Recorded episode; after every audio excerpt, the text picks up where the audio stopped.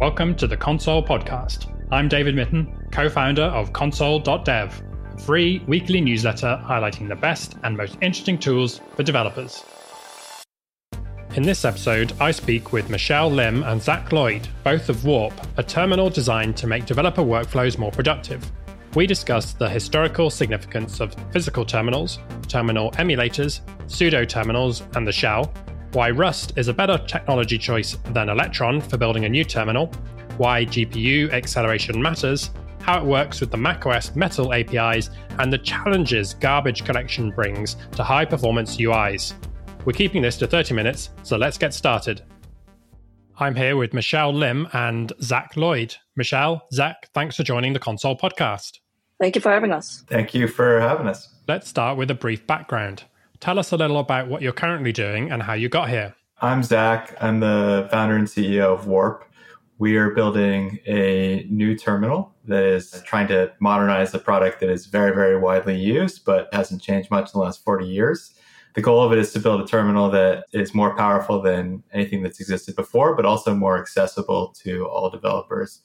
And very briefly, my, my background, the way I got here is I was a engineer for quite a long time at Google. I used to run engineering on Google Sheets, and then I was a principal engineer on Google Docs. And I've been a terminal user for the last 20 years and always wondered why it worked the way that it does and was excited to start a company around trying to build the product that I'd always wanted it to be. And my name is Michelle. I am an engineer on the Warp team.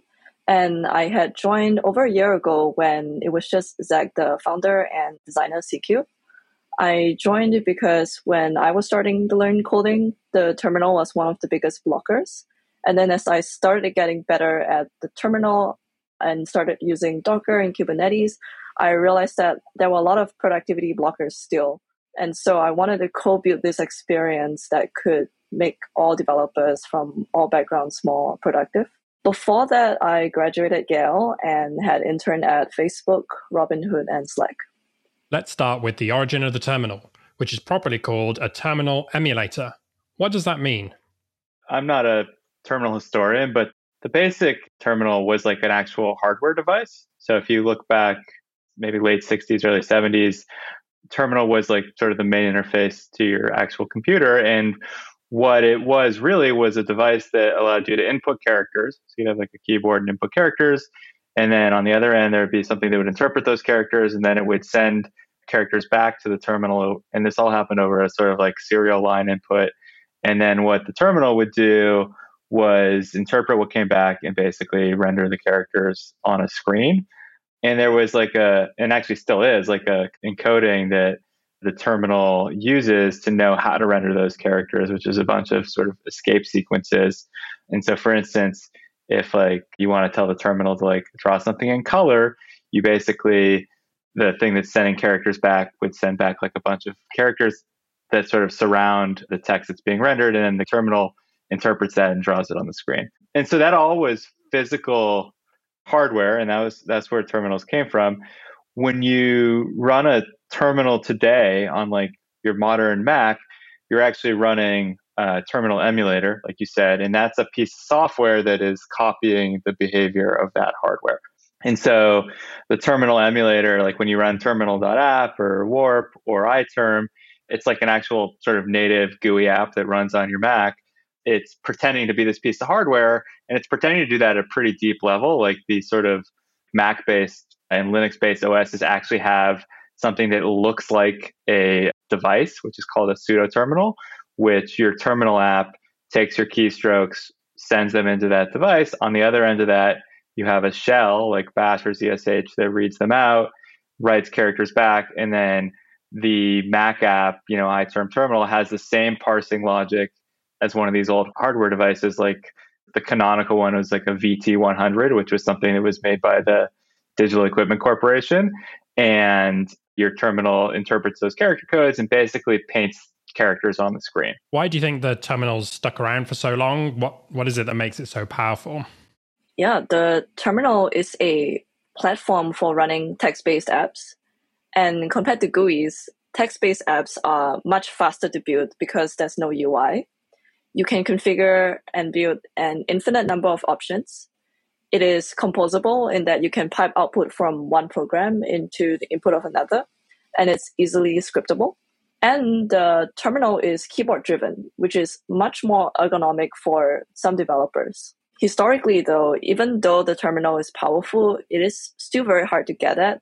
It is not discoverable. You have to memorize a lot of keyboard shortcuts and commands and flags. But once you do master it, you can be very efficient. And that's probably why it's still stuck around. You mentioned the idea of it being a platform. What does that mean to you? Why do you think that applications should be built on top of the terminal? The things that Michelle said touch on a lot of it. Like text based apps have a lot of these inherent advantages of being composable and scriptable and the easiest apps to write. And so, you know, one way you can think about the terminal is it's like it's a platform for running these apps. So in a similar way that like iOS is a platform for running mobile apps or Linux is a platform, people are constantly writing these text-based apps. They're distributing them. There are users on the other end who install them and who run them and who configure them. And so if you think of the terminal in a broad sense like that, it's a platform. It also is interesting as, as a platform in that, in the same way that you can kind of configure your phone or your desktop computer to work in a certain way, like, or even like the web, like you can install Chrome extensions, the terminal itself is very, very configurable. And so there's a big ecosystem of projects out there that make the terminal better in one way or another. So, like, for example, like you can install a bunch of things that make it easier to complete commands. You can install things that make your terminal themable or that make session management in the terminal better, like Tmux. You can install things that let you search through your history better, like FZF. And so it's this kind of ecosystem where developers are contributing and trying to make sort of the running and installation and management of all these text based apps as seamless and powerful as possible. How do you think about these as different layers, like the shell, the terminal? Where does that come in? How can you interact with those different layers? The basic thing is the terminal is the thing that's emulating the device that I talked about at the beginning. And so it's responsible for characters in, and then it takes characters out and renders them on the screen. The shell is your kind of command interpreter. It's the thing that makes sense of those characters and it interfaces with the system and lets you sort of launch apps and routes those apps outputs back to the terminal. And so, you know, the cool thing about the terminal shell interface is that it's all text based. And what that sort of allows is like you can run, you know, when you run a terminal locally, you might run bash or ZSH, but it also sets up very well to doing like remote access to machines. So when you run something like SSH, you basically, the exact same protocol that works with running a shell locally works with running a shell when you're on some machine in some cloud someplace. And so I think it's it's a powerful system, but it also has made the terminal relatively hard to innovate on because those two pieces of it, the terminal and the shell, sort of need to move in lockstep, meaning like there's a it's not like a super standardized interface, but a well-defined interface between the two of them. And so if you're building a terminal, you want to build it to respect the output of all the common shells.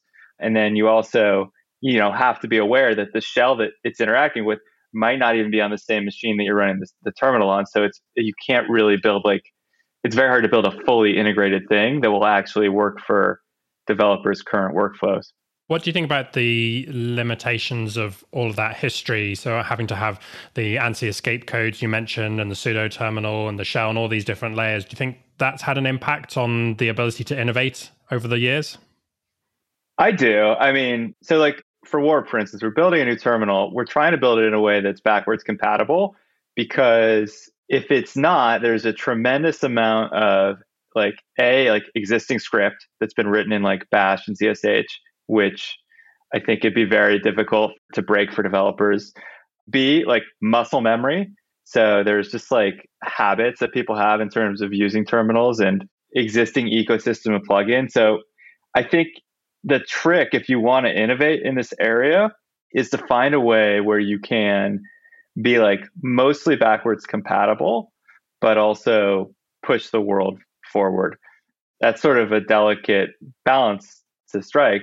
I think if you try to go straight to the ideal solution and rewrite everything at once, you're going to really have a hard time getting adoption. I don't know, Michelle, do you have any other thoughts on that? Yeah, so the current architecture is such that the terminal has no concept of what program is running or anything yeah. that's really going on in the shell. All the terminal does is it reads and writes bytes and it displays characters according to those escape sequences. It is really hard to innovate on the terminal in that the way that developers think about the terminal is in terms of groups of commands and their corresponding outputs. But the way that the architecture is set up is that the entire terminal is a grid of characters, a buffer of text. So at Warp, what we did was we hooked onto the shell's pre-exec and pre-command hooks and send those bytes over to the terminal in a way that communicates when a previous output ends. And that's how we try and group the commands and outputs together so it's easier for the user to navigate. But still, the hard part is that we still have to have every grid implement the VT100 spec. So you're trying to innovate with features like the ability to understand whether processes are running or not and, and, their current state whilst maintaining compatibility with a spec that is several decades old. That's exactly right. Michelle described it right. It's like the way that we try and innovate is by working with within the framework of the existing shells and by configuring them to do a little bit more than they have traditionally done. And then on the terminal side, we try to like push the UI forward, but in a way that doesn't break backwards compatibility. It's and it's tricky. How have you approached the testing of that to make sure that you're not breaking backwards compatibility? Is a lot of manual work, or have you managed to automate it in some way? It's both. I think on the automation side, we we have done something interesting where we've built our own integration test framework so you can run for Warp, you can essentially run like a headless version of it that will run against different shell configurations. So meaning like we can launch Warp through GitHub Actions on a Mac cloud that will run against Bash at a particular version and ZSH for a particular version and try to test things like that. But we are far from having sort of complete coverage with that. And so we, we end up having to do like you know, a decent amount of manual stuff as well. But the ideal world in my mind would be able to like get as much integration test coverage with these other basically by running it against all these different sort of shell combinations as possible. Kind of like, you know, what people used to do with browser tests where you would run it against like IE and you would run it against Chrome and you run it against Firefox. Yeah, another complexity is that we built our own text editor as the input area for the terminal. And what that means is that we have to re-implement all the keyboard shortcuts and bindings that developers are used to. So I remember like the start of the year, I had to go through the entire list of Emacs bindings and you know link like Control A, okay, move cursor to the start of the line, Control E, move cursor to the end of the line, and that was pretty pretty manual. And over time, we've gotten a lot of feedback that we were missing one or 2 mm-hmm. more shortcuts. And this morning, I just pushed another shortcut that we missed. There is a lot of manual work as well. The editor component for what sounds like is an interesting challenge. Can you walk us through the architecture of that and how you've approached designing what people might think is just a ubiquitous component that should be in any application, but you've implemented it in quite an interesting way? the broader context here is like usually command editing is done at the shell layer, not the terminal layer. And so we've pulled it up to the terminal layer. And the advantage of doing that is that you can make an editing experience that matches what I think people expect from an editor these days. So it works much more like an editor that, you know, you'd see in like VS Code than a command line editor. And so really what that means we have to do is we have to buffer the input that goes into the shell. Whereas in a typical shell, like every character goes into the shell and gets echoed back. In Warp, we sort of gather all the input and then send it into the shell. I guess the why that we did that was to get intuitive, like something that matches what people are used to. And then also it gives us the ability to build really cool features and have sort of complete control. So for instance, it lets us do like multiple cursor editing, like what you get in VS Code, or we could build syntax highlighting. We haven't quite done it yet, but we could build code formatting. We could build code folding. So any sort of input interaction that requires a little bit of a richer GUI, we now have the ability to do. Whereas if you're limited to the character grid and the, the editor in the shell, it's just like you're not going to be able to do that. So that's the why. And then the the sort of like the how, the broader context is that we have our own UI framework that we've developed in Rust and there isn't really like an off the shelf editor component that we could sort of easily plug into that because we're basically doing everything from like defining what the elements are like to constructing a scene to actually running shader code that draws you know pixels on the screen using metal. And so once that's the world you're living in we went down the road of building the editor ourselves. I should say, like, we did this in conjunction with Nathan Sobo, who has a, a different developer company, which is using similar code, but it's basically something, it's something that we want to open source and is totally kind of a homegrown UI system. So the code base is in Rust, but you originally started using Electron web tech. Can you take us through the decisions behind that and why you decided to switch? Yeah. So we started first with Electron because our team has a background in web tech, and we thought that the iteration speed would be very fast. But as we started experimenting, we realized that the binary size was too large and the performance was pretty slow. So I did a test where I started drawing like 200 buttons on an HTML overlay and started scrolling our terminal and the scrolling was extremely slowed down. So we found ourselves slowed down by testing performance at every commit. And so even though code compilations faster, iterations faster, in the end, our entire development speed was pretty slow. And so we started looking into native solutions. So we didn't want something that had garbage collection. So that meant we had to choose between C, C++, and Rust. And Rust just had strongest developer ergonomics. There are a lot of guarantees over memory safety, thread safety, and it's just as low level as C++. And so we could easily call into the C-based APIs of the operating system. Why did you want to avoid garbage collection? My experience with uh, like UIs and garbage collected languages is that you it's sort of unpredictable and you have a lack of control over when the garbage collector is going to do its thing. If you want sort of consistently smooth performance, and I think, you know, it's interesting. We think about performance in terms of frame rate, which is probably not what terminal developers typically think of it in, but like we want like perfectly smooth scrolling, perfectly reactive, like event handling.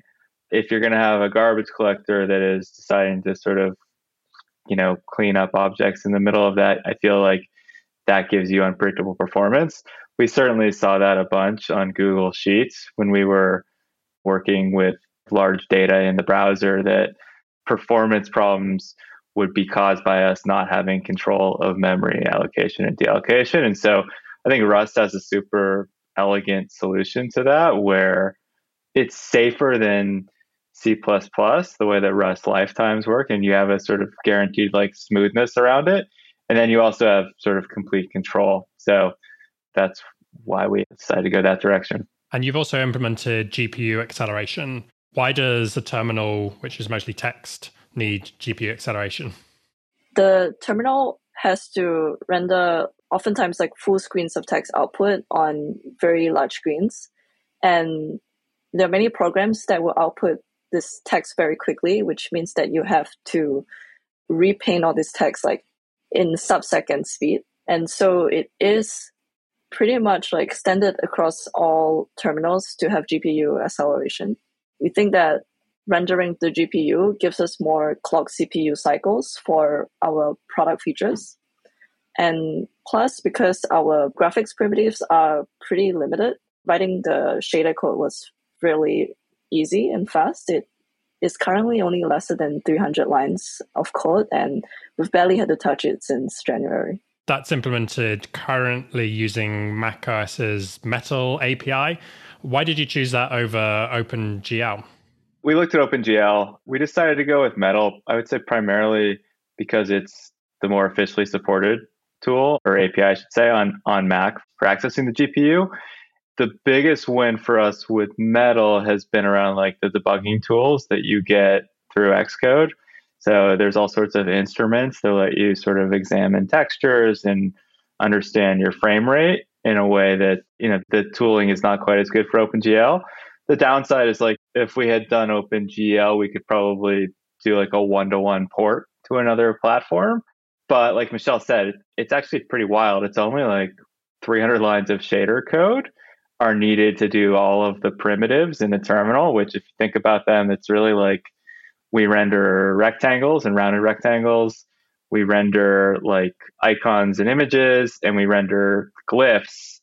It doesn't take a ton of shader code. And so we decided to go with the thing that had the best developer experience for the first platform we were launching on. So You mentioned that you shifted out of Electron as a desktop implementation of web tech. Did you give any thought to browser based web tech, especially with the, the popularity of compiling something like Rust into WebAssembly these days? The answer is yes. The other major reason that we chose Rust, besides just performance and the community and the niceness of the Rust development experience, is that Rust is pretty good for cross platform. And the second platform we'll support will either be Linux or the web. Like we're trying to figure that out. But the plan fully with Rust is to compile our Rust code base to WebAssembly and then to port our metal shaders to WebGL and do the rendering that way.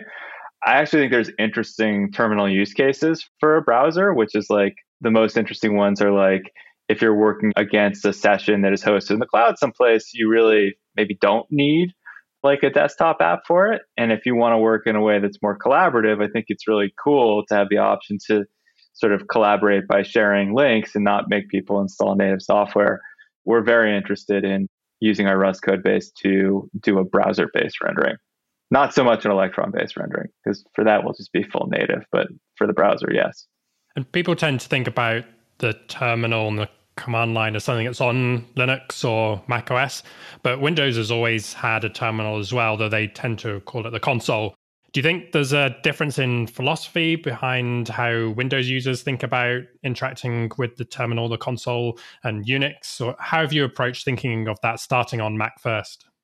It's probably not going to be the best answer because I'm like a lifelong Mac user and I'm not at all an expert on Windows console or Windows terminal. The reason we started Mac is I would say it's primarily because like I've used it a lot. The people on our team have used it the most. And then we all come from like companies that are heavily reliant on Linux.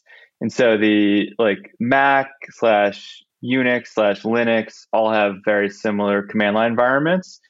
I think that those are the most important ones to support in the sense that most of the internet is running some version of Linux at this point. I heard a stat, even like Microsoft's cloud is primarily moving towards Linux, and Microsoft launched the subsystem for Linux. And so the Linux command line is actually sort of becoming more ubiquitous compared to the Windows one. We do get a lot of requests around supporting Windows, which is interesting because I think the default Windows terminal experience isn't that great. I actually don't feel comfortable sort of speaking too much to sort of the technical or even really the user facing differences in it just because I'm so not from that world. And what does a multiplayer terminal look like in the future? Yeah, I think multiplayer has two components to it. Most people think about the real time synchronous component.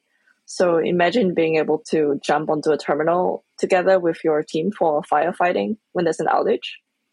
But at Warp, we also think about the asynchronous uh, multiplayer experience. So, like being able to share environment variables within your team, or if you have a bunch of very useful commands that your team could use, you could easily share that or share a workflow in something like a very nice, like actionable README file. Or if you've configured your terminal in a beautiful way, you can share your themes and you can share the settings of how you set up your panes and your environments. Where does open source come into that? Because almost every terminal application that you can download today is open source, but you're not quite there yet. How are you thinking about open sourcing your code base and using that as a way to reach developers?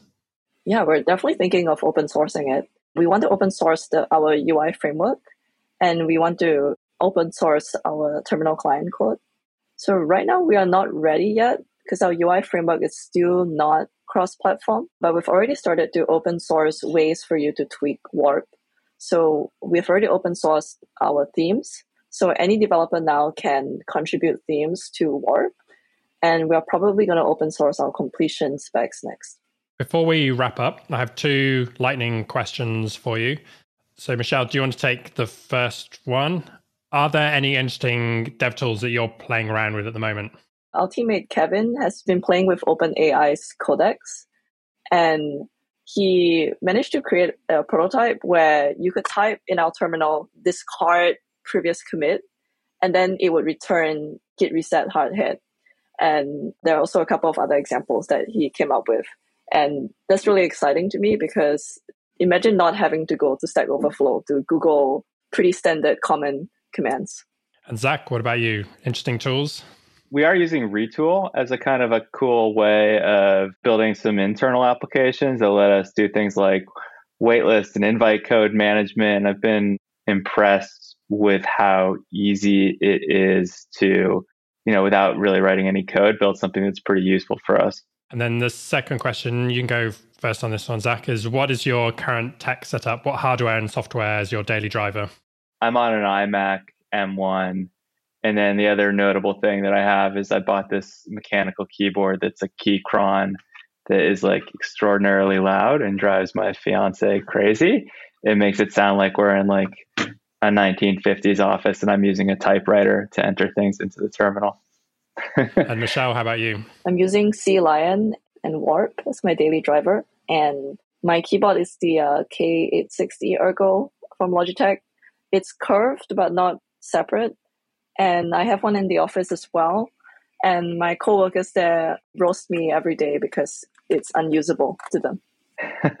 Excellent. Well, that's all we've got time for today. Uh, where can people find you online, Michelle? Warp.dev. And Zach? I'll say warp.dev, and then we're also on Twitter at warp.dev, all spelled out. So W A R P D O T D E V. We have a Discord where if people are interested in, in what we're doing, they should go to our website and click on the community and join us. Excellent. Well, thanks both for joining the Console podcast. Thank you so much for having us. Thank you, David. Thanks for listening to the Console DevTools podcast. Please let us know what you think on Twitter. I'm at David Mytton, and you can follow at console.dev. Don't forget to subscribe and rate us in your podcast player. And if you're playing around with or building any interesting dev tools, please get in touch. Our email's in the show notes. See you next time.